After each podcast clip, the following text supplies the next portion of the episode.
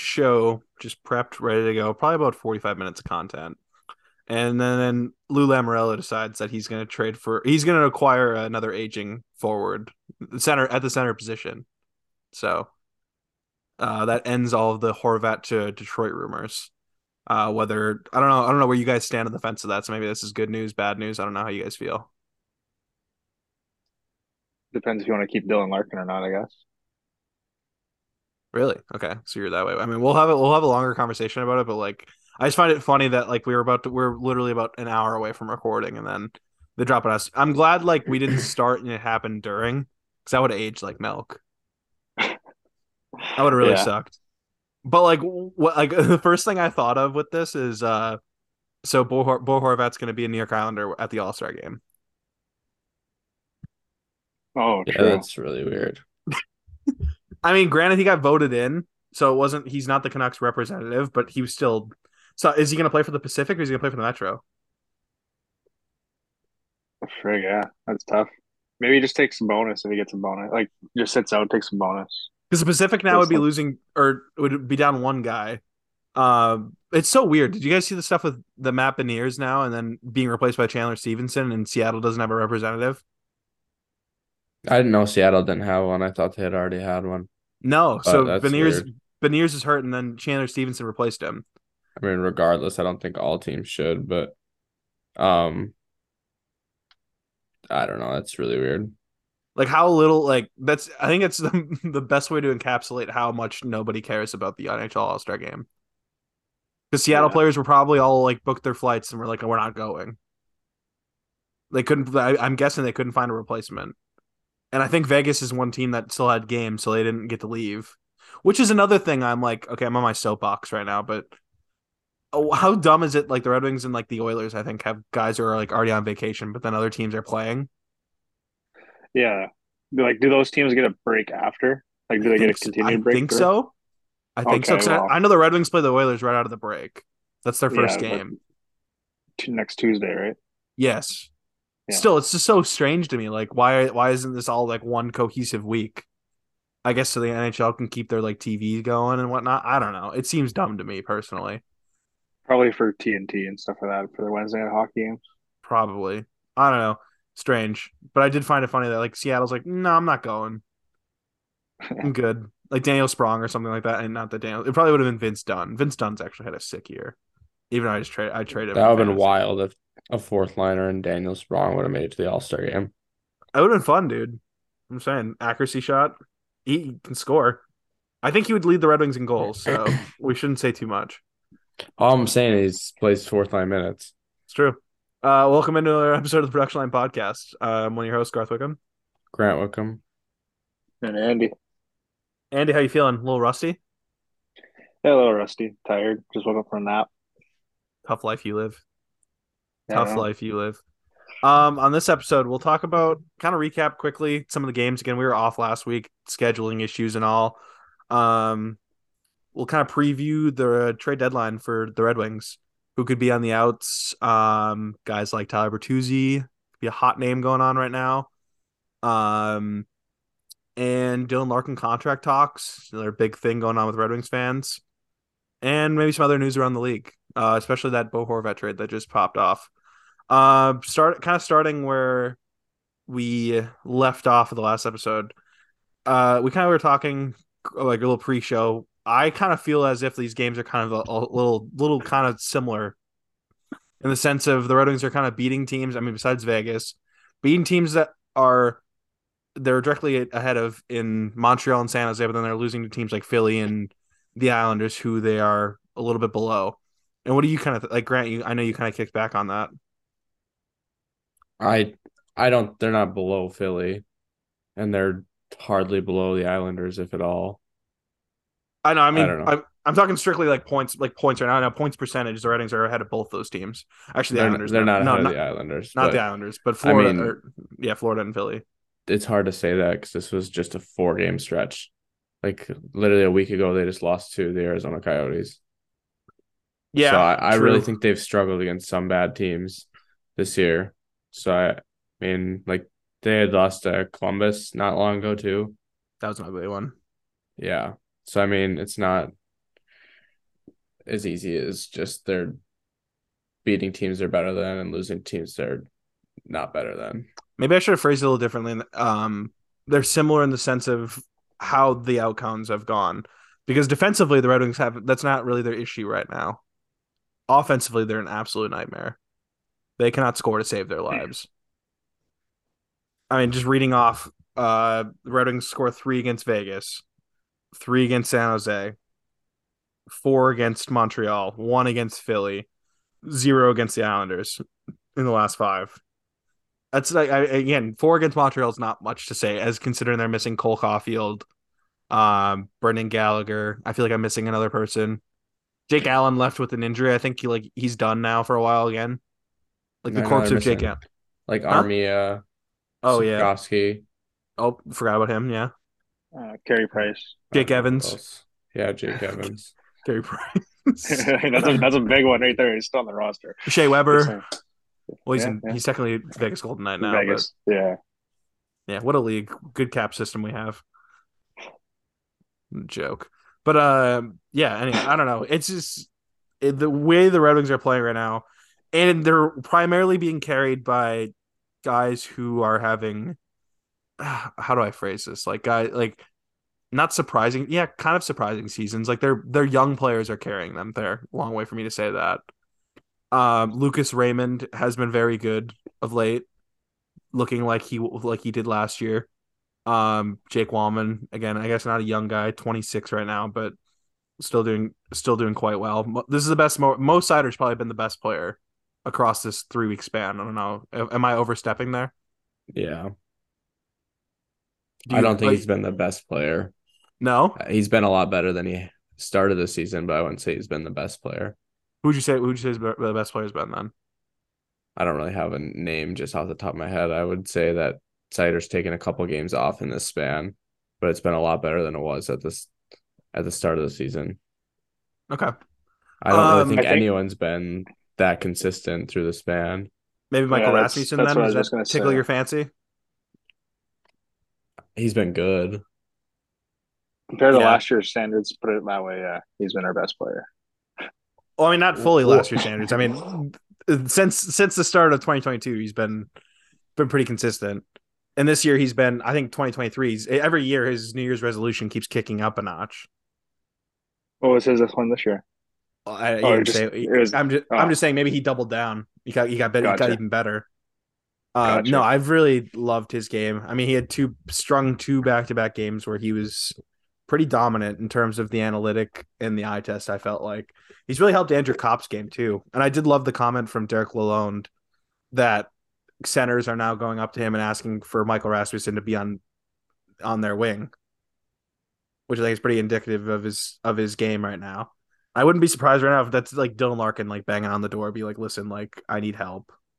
Other than I was just gonna, I was gonna suggest that today. So I'd like to see him get a small span there that... Well, he did. He did for like part of it. He was during the San Jose game. He was there for I think the first period and a half, but then the second line was getting caved in, and then they flopped it, and then they went back to Copp, um, Rasmussen, and Perron, which has been working very well. Like it's been probably Detroit's most dangerous line, I'd say.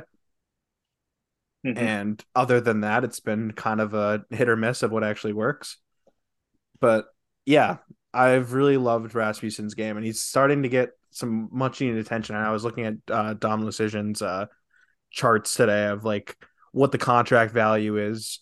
And we look at it like you'd be pretty depressed, like with the rest of the Red Wings, where a lot of negative value and stuff like that. But uh, Rasmussen right now bringing, I think it was almost four million dollars in surplus value right now, which is pretty pretty neat. He was like valued at almost nearly a five million dollar player. I'm gonna say is that like right around five, five and a half. Yeah, but I think it was like something like five. Jake Walman right now is I mean he's absurd. He's like near an eight million dollar player according to the the chart, which is pretty nuts. Pretty fun to I see. Mean, yeah, he's flourishing, I guess, a bit. Just a bit. I guess he is. For throwing um, in the trade, that's definitely wild. Yeah, I mean, we did get uh some fun content with the dad strip though. The dad strip. K, K Seider might be my favorite human. The I didn't see any of it. You didn't see any of it? No. Oh my god, him taunting the Montreal fans was hilarious. Oh boy, doing the, doing the doing the ears right because their box is right above the fans. It was so funny. And then the dads had like these little chants going on, like the European chants in the in like the in the box. Oh, they're they're slosh too. Like uh Dylan Larkin's dad just absolutely pounding the Coors Lights. Love to see it. No free ads. Excuse me. Unnamed unnamed uh, domestic light beer in the stands. Yeah. um no, it was uh, it was pretty fun to see. I mean, they got a pretty entertaining game in Montreal, that's for sure. I mean, again, like kind of going back to Rasmussen, I thought Grant was going to choke him on the play where he almost blew it in OT. Yeah, that was. He had a really good game, but that was a miserable shot into the shins and one of my pet peeves. But he made I, came back and made a beautiful play to end the game. Oh my god, yeah, that, that play by Seider too. Just uh the patience to wait for Rasmussen to get the line and hold out his stick so that it wasn't off, and then Rasmussen drawing all the attention, and Fabbri has an easy tap in, which happy to see Fabs score again, which is Fabs cool. Needed needed that. Yeah, he's been a little cold yeah. recently. A little cold. I know he's been kind of up and down the lineup too. They've been asking him to do a couple different things with a bunch of different guys as the bottom six keeps being shuffled. Um, but no, uh, Seider. I think it, it was a three assist game. This game, I believe. Yeah. yeah. Yeah, not too bad. I think that ties Lidstrom for that uh three assist or multi is was it three point nights for defenseman? I think it was something like that.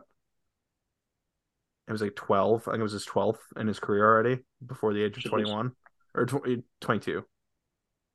Yeah. That's what it was. That's what it was. Um no, and then they go in the go to New York and I love how why do the Red Wings get stuck with the ESPN game? Like every time the Red Wings are on an ESPN game, it's always bad. Or a national broadcast, I should even say. Yeah. Like John Buccigross was openly like making fun of the game on air. Saying how this is boring. And he was like I think he was tweeting about the Buffalo game during the game. It was a boring game though. I mean Oh, I, am not I'm not I'm not judging him anything. Like that was an awful like I have the only notes I have from that game is Magnus Hellberg was pretty good. That's that's, that's all hilarious. I can pull from it. no, the Red Wings, good for Gucci. Good yeah, like Gucci he was he was literally like He's like, go, I think the Red Wings got a power play or something. He was like talking about how dull it was. I'd be doing the same exact thing. Yeah, it was terrible. It was quite literally one of the most boring games. And then they had a couple like exciting games going on in the league, and I'm like, I, they definitely like didn't plan this out ahead. Two teams well, I mean, that are, are first, allergic to allergic to scoring. Yeah, and you don't plan a back to back for a team that can't score as it is, and yeah. a team that's traveling to a place where they're just going to be shut down offensively. Yeah, both teams did what they wanted. Like in terms of like a road game for this current iteration of the Red Wings, I, I honestly kind of called it a success. They just couldn't score. I honestly didn't, didn't, think it was that bad. I just I didn't. It was, really it was just boring. boring. It was just boring. boring. Yeah. No, they like both teams did what they wanted to do. I mean, the one was it um a Lee's goal. Basically, he was on his stomach. Like that's a fluke play. That's that's it's not a skilled like goal scorer's goal. I don't even remember who scored the the second one. There wasn't a lot of like high danger chances. Brock Nelson, I think. He's been pretty good. I like Brock Nelson personally. Same. He's a good he's a good player. My my only argument with that game was the power play it was horrible. You have to find yeah. ways to score. I, I think it was like five power plays. Four or five, yeah. Granted, the Islanders have I think the league's best penalty kill. I don't care. I know. I, It's still garbage. I mean, even if you get five chances, you need to score one. It was it was four actually, but still my point exactly. So four, one's even yeah, that means even more. You should you should score on one out of four. Yeah, that's indicative of a good power play. And they didn't. They did not. Like Hronek was like only... average average power play, not even. No, twenty five percent is a good power play. Twenty five percent is a pretty good power play. Yeah. The Red Wings right now are hovering around twenty, which when we were growing up was pretty solid. Like that was an average power play. Now it's year twentieth, twenty fifth in the league. I think they're twentieth right now, right? I, yeah, with like, like with like twenty percent or nineteen. Yeah, they kind of seem to be twentieth in about just about every category in the league, which is concerning. It's concerning. Um, it's weird. This year's so weird. I mean, we can kind of just get right into how the rest of the season, how we kind of feel it's going to shake out in terms of trade deadline and like outlook, team building, all of that fun stuff. And again, in a vacuum, I think the Red Wings are still like on pace for roughly like 84, 85 points. And I think going in, we would have taken that this year. But like you yeah. look at like how they've played in certain like certain points, you're like, this is this is definitely repeatable. This this could happen, and probably push for a lot closer to a playoff spot. And with the additions you make in Copp, Perron, um, Husso, Kubalik, you're hoping that provides a lot more. But then you also have to factor in Tyler Bertuzzi's year, Jakub Vrana's year. There's a lot of goals go- coming out of there as well. So while you added a bunch of offense, you also lost about, probably just an equal amount of offense in terms of goals for a team that was yeah. already starved to score. It's pretty it's interesting. It's just the highs and lows. The highs and lows of a mid team, as Grant said earlier. As the kids would say. As the kids would say. um yeah, I think we can go into some of the guys who like what the what do you guys think the Red Wings should do? Like if you're Steve Yzerman, what approach are you taking to the T building? I'm giving you the keys. I'm Chris Ilitch. Uh, I'm gonna build a area between for between like Little Caesars Arena and like Comerica for like. No, no, no. I, no, sorry, I'm Chris Ilitch. I'm not doing that. You're Steve uh, Yzerman. Uh, You're Steve Yzerman. We're not doing that. My wallet's not that big, even though um, I said it um, was. I'm staying pretty much pat. I think. I think you look to possibly move guys who are on like short term deals or like expiring, but I don't think you're going like too crazy, right? It's not like sell the ship and you're not buying the ship because you don't want to give up too many assets. Um yeah. So there's like a lot of very interesting guys that you could look to move um that might have really high value right now. I think Bertuzzi is one that might not have the best value right now, but ultimately with contract negotiations, that could be one that if things get tough, he might have to be moved. Um, then you're looking at like Olli Maatta as a rental. Oesterle, if someone wants to really make a rental there. Um, uh, the other two D I won't even say. Um, like Sundqvist would probably get some buyers. You'd probably have to retain though. Um, Suter also you'd have to retain. Like these are all guys that I think would have interest, whether or not you want to sell them or not, or if you'd get enough back. Erne have to retain as well. I'm sure a guy like interestingly enough though, depending on what your aspirations are for next year, two guys that I find really intriguing are David Perron and Dominik Kubalik. I think yep. more so Kubalik than Perron because Kubalik's numbers are so inflated this year. And if you feel that like a guy like Elmer Soderblom can just fill his role next year, or someone else can just take his spot and have a similar impact or a different type of good impact, um, that might be one for you to hop on pretty quickly because I think you'd be able to get a decent package back for a guy like him. Yeah. Andy? It's kind of the perfect assumption or two and a half roundup of what Grant said, I guess. I don't know. Like, I wouldn't go in as a super, like, eager to sell or buy, obviously, but uh, like the right deal comes across your table where you get good assets in return, and it's a player like you know Kubalik that you think could be filled easily next year, or within a couple different players trying to fill in that spot next year. They could kind of have to go for it. Why not? Get what you can.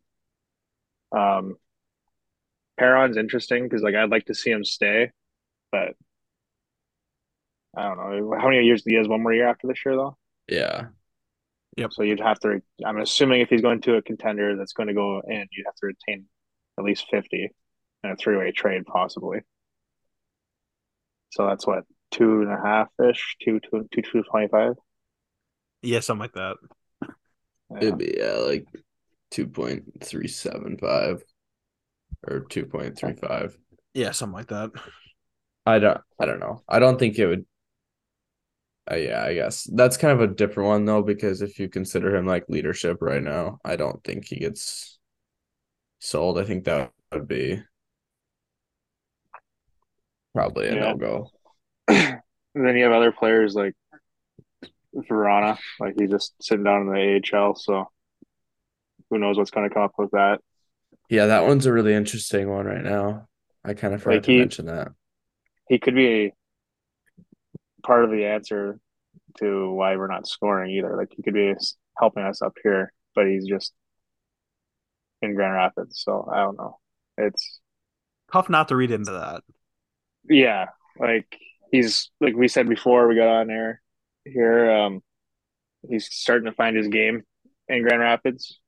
He's been scoring a lot, like well, decent amount lately, and he's just still down there. So I, who knows? Yeah, I'm kind of, I'm kind of viewing it a little bit differently personally. Um, I think they need to be aggressive one way or the other. Not like go balls to the wall, like buying like expiring deals, but looking for creative trades and players that can help you for the now and the future. Um, and if and if you kind of it depends because if you're kind of just standing pat, like we're kind of assuming Dylan Larkin's staying, right? I mean, the report from Ansar Khan is they've agreed on term at eight years, but they're kind of juggling somewhere between eight and nine million. Larkin obviously wanted being closer to nine. Steve Yzerman closer to eight. Obviously, probably seems like it's gonna be somewhere like the eight point five range, which yeah. fair, fair value. But if you're kind of just standing pat at the deadline of just kind of playing standard quo, like, ooh, Alimana might get traded for a second round pick, you're not really moving the needle at all. You're like, I don't know what we're building towards. So it kind of just like comes to my question, like, what should they do? I'm looking at guys like, I mean, Bertuzzi, like Grant said, it's a very interesting one. Like, what's his value at this point? Well, I mean, standing pat while like feeling out offers, obviously, but you're yeah. not going to just go rush something to rush something. No, no, no, I'm not saying that. I'm not saying that either. I'm saying like you try to like gauge the market and look at players who who could be in situations where they have a lot more talent than like a guy like Marty Necas last year, who was in a situation who wasn't really, and then now look at him. Yeah, yeah. Um, so Lark, I think Larkin's just an interesting one because again, we've we've talked about it a lot with like where this core is. Because my only untouchables currently on the team are Lucas Raymond and Moritz Seider, and then prospects being um Kasper and Edvinsson. My only untouchables. Everything everything else can be taken, depending on the uh, depending on the price. My opinion. Jake, I'll pay. I'll pay. I'll pay someone to. uh Jake. I'll pay. I'll pay someone to take Adam Erne. Norris Canada Jake Walman. Kind of like honestly though, like not unironically, he's been great. Uh, I I would want to keep him. It would take a lot for me to like if you sell high on him, I'd I'd get it. Like if it's if you're bringing back a huge return, he should be the highest paid player next year in the league. I mean, according to Down Decisions model, he's not far off. Not far off. Nearly eight million dollars he's worth. So better than MacKinnon. Better than MacKinnon. Um, that's kind of where I like. I think like Bertuzzi's such an interesting one, like you were saying, because one, he's obviously an expiring deal. They've he's open to resigning, according to Dave Pagnotta, which he's also reporting that Larkin's super upset with the Red Wings and. So I don't know. I I take that guy with a grain of salt. I don't. I don't. I don't think he's ever broken any. Like I think I've said in the podcast before. I don't think he's broken every anything in his life. I can't tell you one Dave Pagnotta tweet that broke news, and I was like, "Oh, that happened." You don't think he's ever broken a dish before? Oh, oh that's true. He probably has. Yeah. He probably dropped a glass or something in the kitchen. Yeah. I've even broken a glass before. Yeah, it's true. I've done that. Yeah. yeah. But in terms of trades, I purposely, yeah. purposely have. Oh, the other day. Yeah. Oh, okay. You want to talk about anger? it? No, anger management. okay. You and Dave go to the same class or what? Uh, we uh, we frequent. Nice. friend of the friend of the show, Dave Pagnotta. oh my god. Um, but yeah, so he says Larkin's upset with the contract offer. Yada yada. I don't really believe it. I actually I believe Ansar Khan over him right now. To be honest, I feel like he's more in touch of what's going on. Anywho, with Bertuzzi, this guy's got guys got one goal and five points in I think fifteen or sixteen games this year. Was last yeah. year an ad- was last year just an admiration like 30 30 30 plus 30 um, I know it's it's super tough to judge him on his hand injuries and like he hasn't really gotten any rhythm, but in terms of his puck yeah, management, his brain, like you look at it, like his puck decisions are terrible this year. Nothing to do with his skill. No, it's. I don't think like I think thirty and thirty might be like a stretch. I don't. Ob- obviously, 30, 30 is a stretch. I just don't think not, it's not obvious fair to. Like he did I, last year. I don't know. The amount of like empty netters he squeezed away. And I don't know. I they think I think yeah, I think it's a stretch though. Um, I think he's a good player. I oh yeah, one hundred percent. He's he. I still think he's a like a second line winger, but yeah, he's a, he's a top issue, six player. The issue is he, he. I think he's going to be wanting paid more than that, and he's going to want term for well, a guy who's never he, he's, he's never he's never healthy he's gonna know that he's not able to. Like he's obviously played 17 games this year, and he's been banged up for every single one of them. It's hard to really yeah. get a read on his game this season because you haven't been able to. Those 17 I, games games have been stretched out very yes, apart. and he's been and, playing everyone off of an injury. Like every stretch of games that he's played, it's been like five games here, five games there after an mm-hmm. injury. Yeah. Um, yeah. Do I think he's a 30 goal scorer every year? No. Do I think he's at least a 20 to 25 goal scorer a year? Yes. Yeah. I, I agree. I agree with that too. But it's just the question of what's that worth on this team.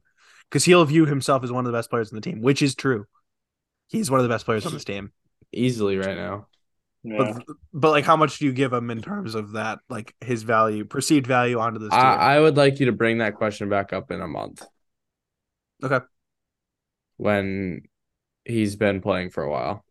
That's fair. Knock on wood. Knock on wood. Knock on wood. Do it. Oh. Yeah, that? that's. I heard it. Thank you.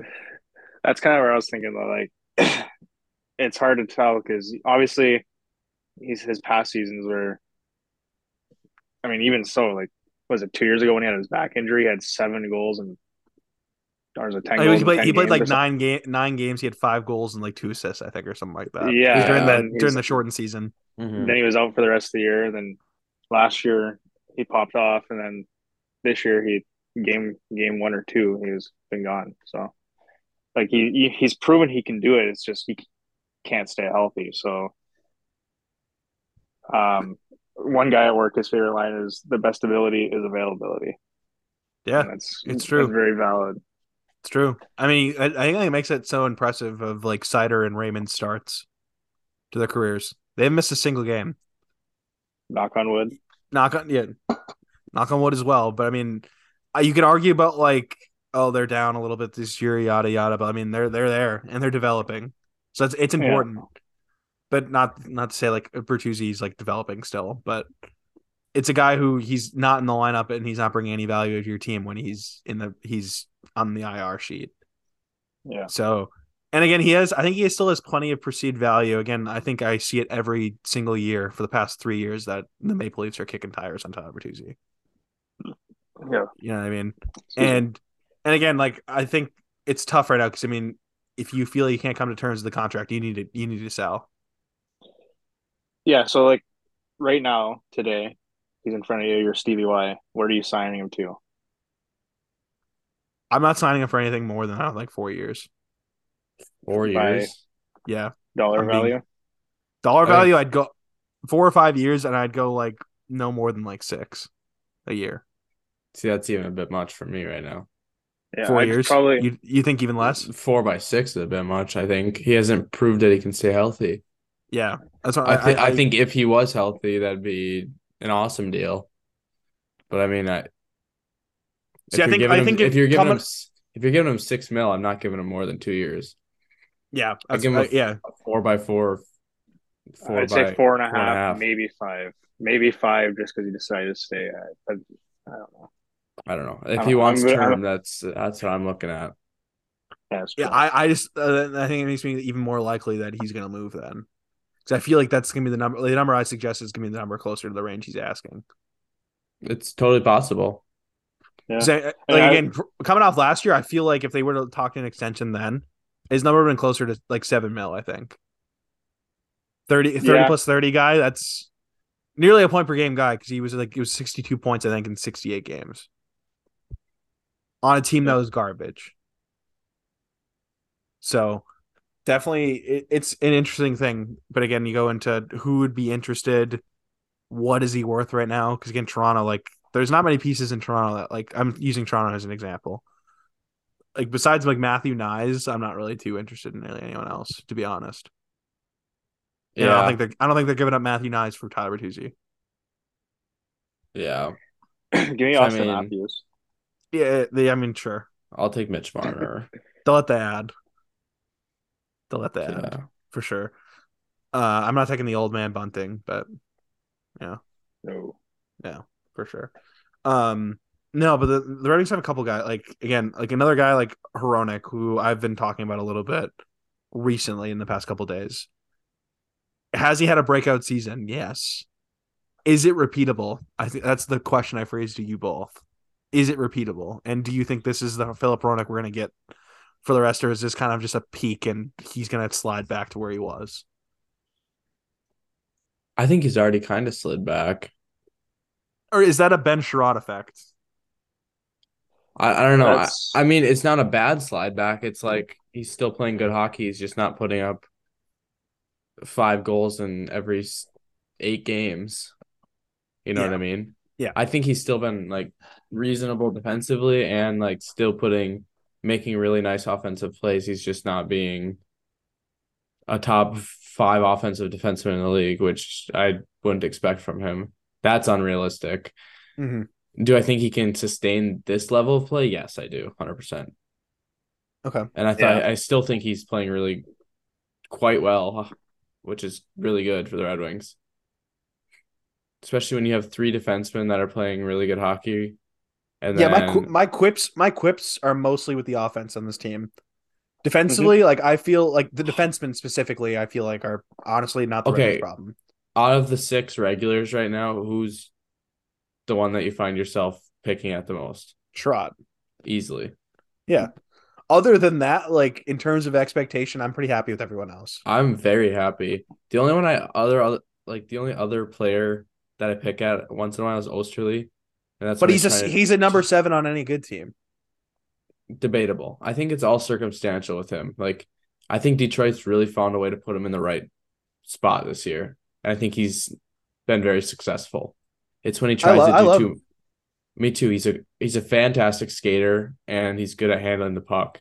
It's when he tries to do make one extra play or he doesn't do the simple play. Like when he's playing straight up and down hockey, like and just staying put and playing simple. Like he him and Maatta have been so good at moving the puck in the O zone to each other.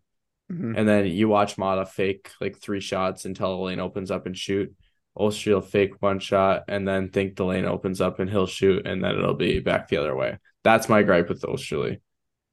But I think otherwise he's done a very good job this season. And I think Detroit's put him in a really good spot to succeed, which yeah. makes you think he could be a sixth defenseman. Yeah, I mean, I'm open. Like, if the Red Wings were to come, like sign him to a similar deal as they did, like a one year, like one less than 1.5 million, like sure, come on. I'm, I'm all for it. Yeah, you yeah. need depth, man. And he's quality. Like I mean, he he's coming in, he's doing okay. Like, I completely agree with you. Do I view him as more of a seven guy? Sure, but I mean, he could be a he's a I, six. I, view him. I view him as a six and a seven. I don't think he's a six and a pinch. I okay. think he's six on a mid tier team. All right. The Red Wings Fair are mid mid to bottom tier team. I do have to admit though, like Olli Maatta, like I think he's I, I, honestly he's my most like he's the guarantee, I think, getting traded the deadline. Just because he's on a one year deal, he's got good he's got good contract to move. And he's played very well this season. And he's played really well this year. Like I feel like that's a second round pick written all over it. Yeah, he's very very solid back there. Overlooked a lot too. Like which bums me out because I'd I'd love to keep him in a an ideal world. And sign him back in July. Yeah, my only thing is if you look future outlook of the Detroit's left side, I kind of I kind of feel like that's he's being inched out. Thanks, Ben Chiarot. Yeah, that's uh definitely a stain on the good old Yzer plan. That's for sure. Not his best work. And it only took 48 games to realize it. Again, that I trade he, or that signing might age like milk. At least he's only making like I mean, it's it is almost five million, uh, but like in the sense of like the cap going up and it only being three years, hopefully going up. Yeah, hopefully going up. It's thanks, true. Bally Sports. Yeah, holy shit, we could talk about that a little bit too. Oh my god, hmm. that's not good.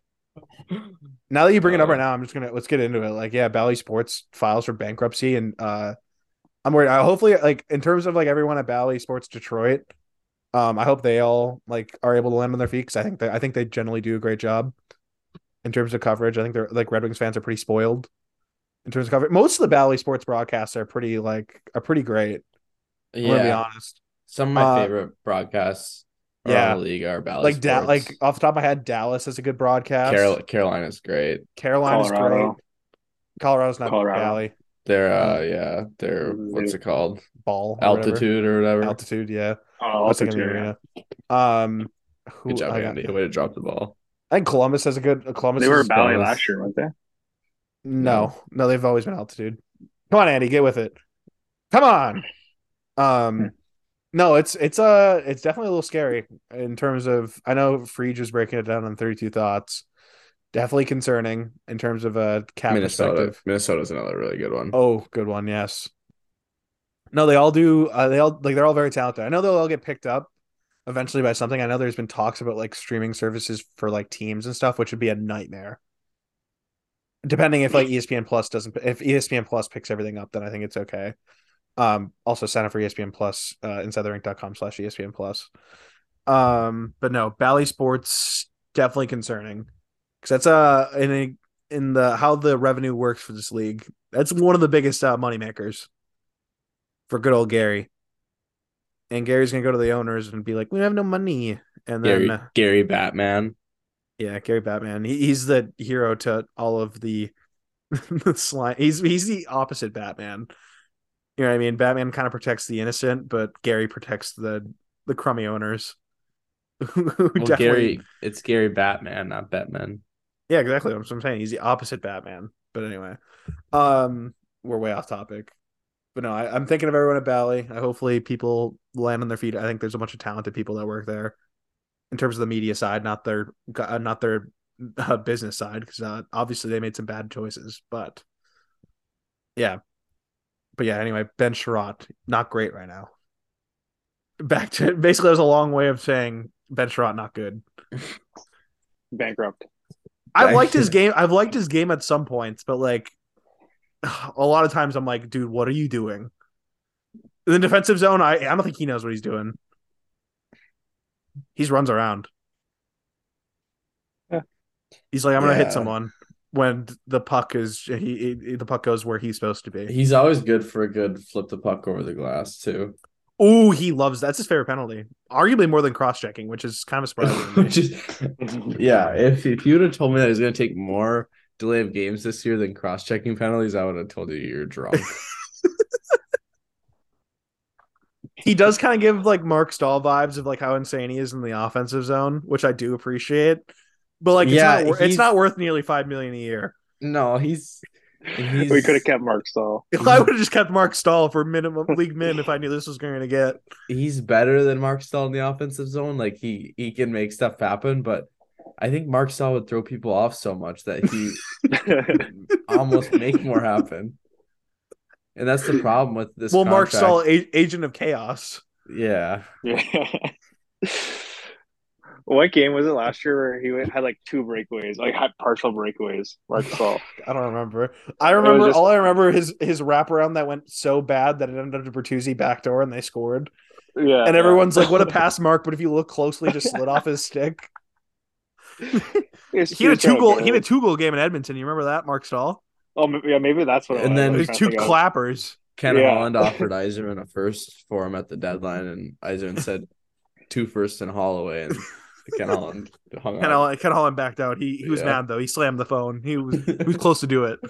Yeah. Um, no. So Ben Chiarot has kind of just been the the negative there. And again, as people have kind of been flaming Yzerman on Twitter recently, which I don't know, whatever. That is one I do agree with. Like, it's, it doesn't look good so far, especially when you look at what you guys what you have coming up, and a player like Olli Maatta and like even Jake Walman, for example, two guys who I would I would be pushing to be re-signed. Mm-hmm. And you kind of make it tough with the guy who's already locked up on the left side. Yeah, definitely makes it interesting. Because um, arguably your best your biggest strength of your pro- not arguably the biggest strength of your prospect pool is your left easily defense. Easily, with Edvinsson, Wallinder, who are both guys are probably gonna might probably gonna. I mean, Edvinsson definitely be a, probably be a top four guy. And Wallinder's trending trending to be a top four guy. Johansson's trending to be an NHL defenseman. Yep. Mc- McIsaac has been playing like he still wants to be an NHL defenseman. Then you have Viro and Sebrango, and you have Buium in college yet. Yeah. Which who knows on those guys, but there's just and, so much depth there. And then the right side, you all you really have is like maybe Tuomisto. Yeah, that's basic. I wouldn't even count like Anton Johansson. You have him. Don't know what you have there, really yet. So and yeah, then, yeah, a lot of question marks. And I mean, but again, defense is definitely where the Red Wings have their most depth of guys who could play in the NHL finding a guy who's like better suited to bottom pair is not not hard to find at all. I mean, Troy Stecher basically went for free this summer, and he rules. I love Troy Stecher. Yeah. Um. Yeah, and again, other pieces that we, we kind of talked about. Zadina is another name. Super interested about. Super interested. And again, they were all pieces like we were talking. I, again, I talked about the trade at the beginning that I had the whole show planned around Bo Horvat, and those are all guys I could have seen like being in packages for Bo Horvat. But after like looking at that trade, the Islanders obviously the final being uh, Anthony Beauvillier, Aatu Räty and a, in a conditional 2023 first, and the conditions on that trade not being favorable for the Islanders. Uh, I'm kind of glad the Red Wings did not match that because that would have been a lot. That would have been a lot, a lot. That would have been a lot. What um, would that equal? What would the equivalent to Beauvillier Räty, and a first be. So Vrana. Mm, how much older is Vrana? Beauvillier is 25. Vrana's 26. They're okay. basically it's it, they're one draft year apart. It's basically okay, the same thing. So I guess Vrana. Two guys are similar. Um, a lesser Räty. prospect probably than Räty. Räty, I would probably go somewhere like Räty be kind of like in the Berggren camp of quality. I'd probably go, I'd probably go lesser than that. You think so? I th- I think so. I think Veron is quite a bit ahead of Villiers. Okay, so a little bit lesser. You got a guy like Soderblom. Yeah, maybe Soderblom. I think we'll just call it fill in. Yeah, Soderblom, sure. And so then get... and then the first, which is kind of like the same as Red Wings have right now. Which a team who's on the outside. It's top twelve protected, but then unprotected in 2024, which is mm-hmm. no guarantee. Obviously, like if you're trading for him, you're expecting to make the playoffs next year, but there's no guarantees in that. I mean, look at the Florida Panthers right now. Yeah, who, who could be getting bit hard by Ben Chiarot. I'm so, not. I'm not comfortable giving up Soderblom in a first. Where the team's at right now. No, I was personally pushing for Bo Horvat. I mean, I thought it was kind of the conversation going to be simply for the fact that I think the Red Wings need to be aggressive and try to make changes. Eh, unless you're you you've deemed that this core is like if you you're now building for the Seider Raymond core, which I I think it should be the case, but then I'd argue what's the sense of bringing back Larkin then? If that's the plan, just leadership and a good player. I, I know think... he's a he's a great player, but then you're never going to get to the point where you're in lottery contention. We're always going to be this middling team that's kind of flirting well, you can still prepare to be a good team with this core. You can, but it's just going to take longer. It's going to be harder to do. I know there's no guarantees in lottery. I'm saying but... you can still like prep a good team like in the next couple years and then have this be the core. Like you can be a good team and then you get better as time progresses. It's not just an instant snap of a finger and you're a great team. No, I know that. I know. It's just kind of like how I kind of view it in the sense of are we taking step back steps back or are we kind of just staying keel? Because I, I think you should be progressively trying to take a step forward. And right now, if you're signing Larkin and you're not making any other additional moves, again, I'm saying this hypothetically, then you're kind of just kicking the can again for another year. Of great, we're going to pick tenth overall and not and not make the playoffs and not be playing meaningful games by February. Not necessarily. Not necessarily. You're you're banking on a lot of development. Which I think that's a lot of the plan. I, I do think they are gonna feel out moves, obviously, with like some of these names like Bertuzzi, like Vrana. Mm-hmm. Those are two of the bigger names I think that are gonna be felt. And yeah. if you think you can make a significant improvement to the team, and I, I still think this should be said too. Like, how comfortable does Larkin feel about staying when a guy like Bertuzzi's getting traded? No, it's kind of my point. Also, with hypothetically, the Horvat, the Horvat situation, you're kind of showing like, hey, listen, and and the Red Wings were very much reported to be in it. Rick yep. Dhaliwal was reporting on it again. Even today, Friedman even said it again today on Dhaliwal's show. Um, I know someone floated it out there. There's an idea maybe like Yzerman's Yzerman's like throwing his name out there simply for the fact to try to get Larkin in negotiations, saying like, "Hey, I can replace you," even though I think Larkin's a superior player. But still, like mute moot point. Like I was thinking, with two centers of similar caliber for the for the next eight years in theory, you're pretty well set. I mean, again, it still doesn't answer your. It doesn't solve all your issues. Definitely it doesn't even make you the best center core in the Atlantic. With teams like Toronto and um, I mean Tampa even still has probably a better center core than what those two would have brought.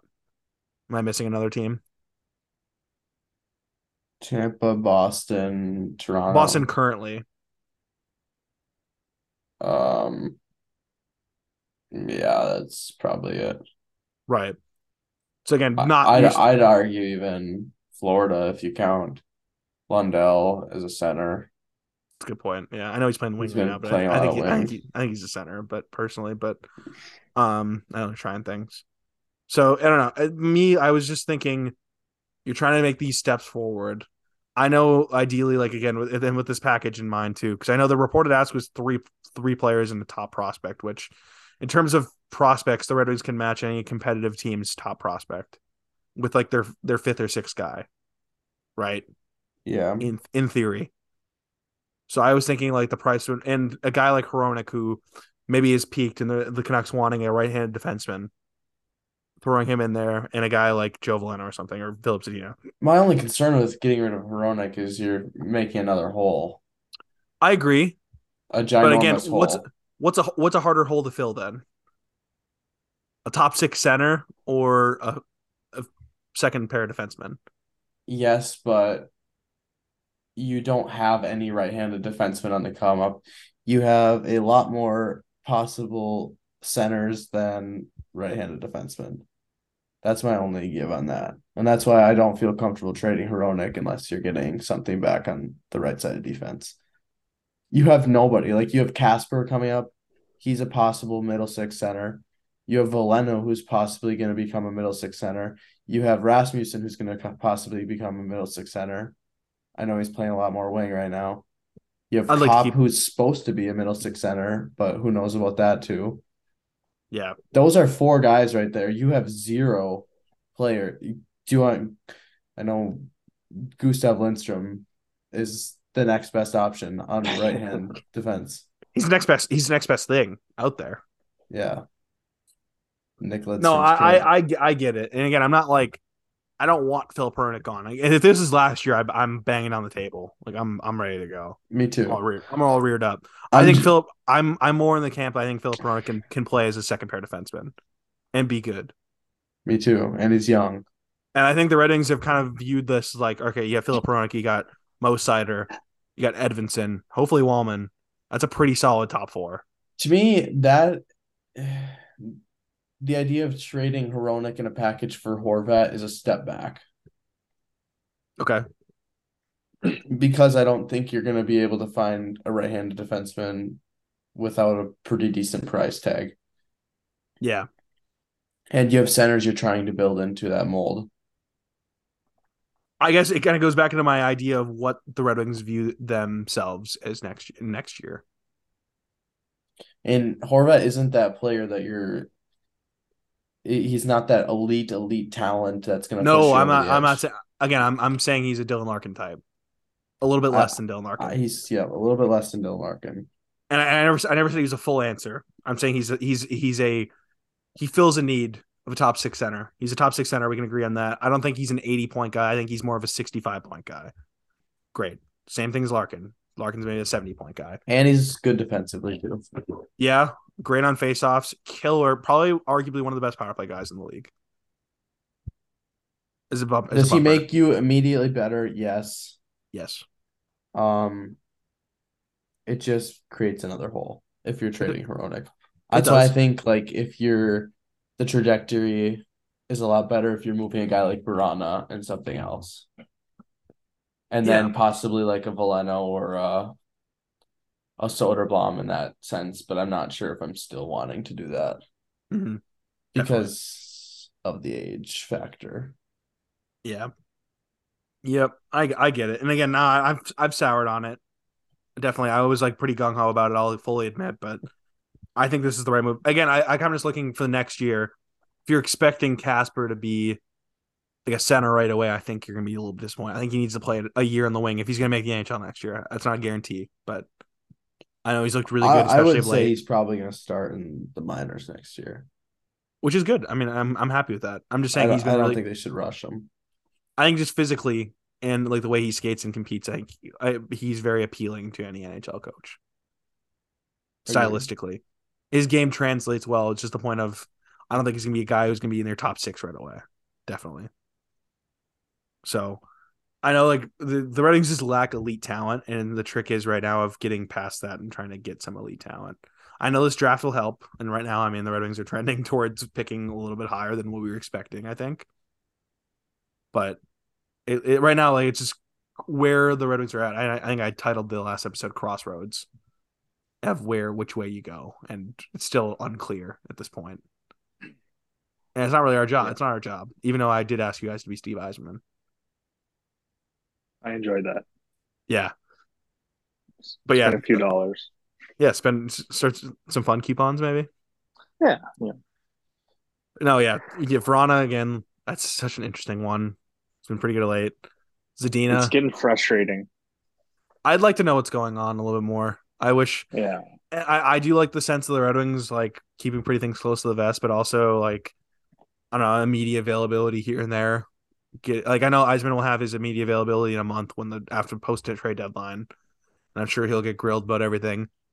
But I don't know. I'd be curious what what his thought process is, or I know he'd give you give us a non answer, but I'd be I'd be curious to still see what he says. Yeah. And I know Andy even kind of wonder what Filip Zadina is too, and I know he's his he got pushed back with his lower body injury, which has been pretty tongue in cheek of like what's going on. Not tongue in cheek, close to the vest. I don't know why I said tongue in cheek. Of what uh, actually like is ailing him, and he was supposed to play one of the games. They're hopeful he's going to play against either Montreal or the Islanders, and they push back so he can rest more. I'm really curious to see what his game looks like, and if he's a guy. I mean, he only played nine games this year, so I mean, what's his value? Yeah. It's... So I mean, it's tough. But I could see him. I mean, maybe being a guy as well that's moved is like a trade change of scenery or something like that. I know we said that last year too, but maybe it's this year. Yeah, yeah, it'd be interesting. I, like I said, I like to see him get into games before the deadline. Ideally, yeah. if trading or keeping Vrana, either way, get him back up to showcase him a bit maybe see if there if there is turmoil there. Maybe mend some fences and keep him for another year, then trade him next year even. Yeah, maybe. Yeah, I thought like a name that I guess came it, to mind. just frustrating. Name that came to mind with Vrana is Boeser for me. A one for one. Yeah. I know the I think the Red Wings would need to get a little more back because Boeser has a bigger cap. But I don't know, just a name. Yeah just a name that I thought of, and they they're kind of similar situations of both are seemingly unhappy in their situations, and can right. score but haven't really put it together this year, and similar ages. Right. It's just frustrating when you have a team that's lacking scoring, and that's could be an answer, and we've seen it to be an answer in times. And he's sitting Definitely. down in Grand Rapids. That's Definitely. that's just frustrating. I don't know. I'm happy for him. Yeah, he's scoring. Like he's again. playing well. Yeah. I mean, Elmer Elmer Soderblom as well. A little two goal game action. Good to see. Yeah. Good to see. Um, I don't have I don't have too much else. I think that was the the big topic was the trade deadline and as it kind of being a month out. Um, now now I'm all in on Timo Meier. Let's go. Bring him in. Grant was it New eyes. Jersey? New Jersey. I think he's gonna end up in Jersey. Yeah, it'll yeah. crush me. It'll crush me because they've those fans have come insufferable this year. Wow. Hated. Hated. You think so? I think a little bit. I'm annoyed. I'm a little bit annoyed by New Jersey fans, to be honest. They're not as bad as Rangers fans, but they're they're getting close for me. I think Buffalo fans are really annoying too. Sorry, Carson. But not Carson though. Buffalo, Ottawa. My list. Yeah. My list right now goes Ooh, let's do that. I, I, let's do this. Yeah, let's. What let's, are we doing? Top fives or? Yeah, let's top five most annoying fan bases. Twitter fan bases. Again, obviously doesn't speak for a whole crowd, but obviously the Rangers are number one. It's not even a question for me. Probably the Leafs are number two. They're just like so whiny and obnoxious. Um, number three would probably be Ottawa four, probably Montreal. You get Montreal high. Montreal's annoying. Um, yeah. and five would probably be probably Buffalo. Interesting. Big yawn for me. Grant's list was boring, I guess. I don't know. Andy, do you have a list or no? Yeah, Rangers for Ooh, sure. We're all going Rangers. Um, yeah, Rangers number one. I say Montreal too. I just I don't know. My couple of buddies are Montreal fans, and you got the Canadian. You got the Canadian. Bias. Actually, you know what? I'll I'll say about New, New Jersey for Buffalo. The more I'm thinking about it. Yeah, that's yeah. right. Yeah. I I, um, I remembered some tweets in my head. Buffalo's not that not as bad as I'm thinking. I just hate that. There's a certain there's a certain guy who we don't like in Buffalo Twitter. I don't know who that is. There's a couple. The one that guys. we started the we started the podcast with, like the the one we started the podcast on. The oh, podcast. NT NT Rider. Yeah. Yeah. There's a couple other ones that I can't stand too that are a little bit delusional, but mm-hmm. um, they're way better than New Jersey fans.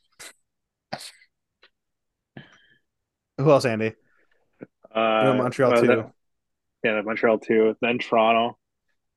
Um, friggin' did you guys see Jeff O'Neill's intro to their show over on what's it called? Overdrive mm-hmm. last week when Actually, Matthews. Oh yeah, yeah, I think so. Yeah. He's like, We're gonna be for winning, we're gonna win the cup this year. Or if they lose without Auston Matthews, we have nothing without him and we need him or something like that. It was like he's like, no matter what these extremes. Next, yeah, he's like, no matter what, these next three weeks are gonna be a living hell if you're not a Leafs fan. Unreal. Um, but yeah, like probably I don't know. Ottawa doesn't really bother me much. Like I don't really pay attention to them, so out of sight, out of mind, I guess. Right. Um. I don't know.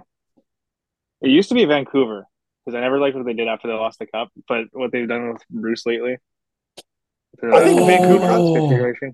Oh, never mind. No more New Jersey. New Jersey's sixth. The Bruins are fifth. Ooh, interesting. The Bruins are so the Bruins fans are really annoying. As we're as we're kind of run by a website with all Bruins fans, so yeah. I'm kidding. Who cares? they don't care. Um, they don't care. Obnoxious. I don't know. I always I think Islanders too though. Islanders are annoying. I think the Islanders, the fans this year are pretty like. I think they kind of know what they're doing. Like uh, besides, like now the Bo Horvat trade, they think they're kind of all in. No offense, Ryan Fugue. I love you, buddy. Um, I, I love. But, I like the Islanders. I embrace the Islanders culture. That's kind of where I'm at too. That's how I, I feel about. I, that's how I feel about Vancouver fans as well. Like they're like so miserable and, and like know. they hate their team. They hate their team. or hate the management. They love their team. They hate the management, which as they should. Yeah. Okay, my list, the official list. One, definitely the Rangers, easy. I'm going Devils at two. They've this year they've really they've plumped they've wow. the power rankings they've along with their their standings ranking they've gone up there. Yeah, they're crazy. three. I'm going Sens. Sens Army baby. Sickos. The sickos are driving me sick. If you know what I'm saying. The the Marc Methot stuff of like he's like how he just attacks like Leafs stuff every time. I'm like, dude, you couldn't be little brother more. It's kind of annoying. Um, I go Leafs at four after I just said that. I do think they're delusional, but I think it's I think they're inflated, but just by how many fans they have. So I think like per capita, they're not as much, but just because they have such a big fan base, it's it's inflated on Twitter because just more people are on Twitter. You know what I mean? Yeah. There are more bad takes because there are more fans. Five. Who am I gonna go five? Boston.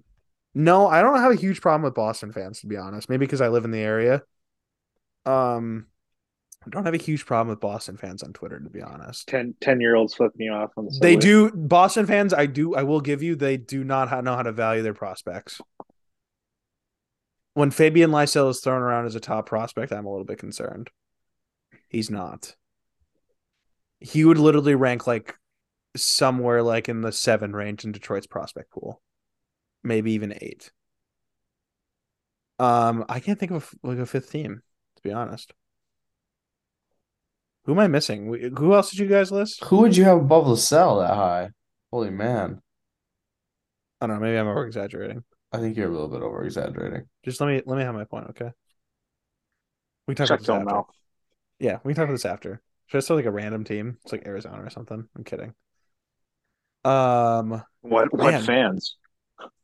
Who else did you? Who can you guys run your list again? Oh, I feel like I'm missing someone. Toronto, Ottawa, or mine went Rangers, Toronto. I'm switching it. Boston, Ottawa, and who is the other one? Oh, uh Canadiens. Ah, Habs. That's what that's the one I was missing. I'm not throwing them in there, but I, I kind of get it. Um,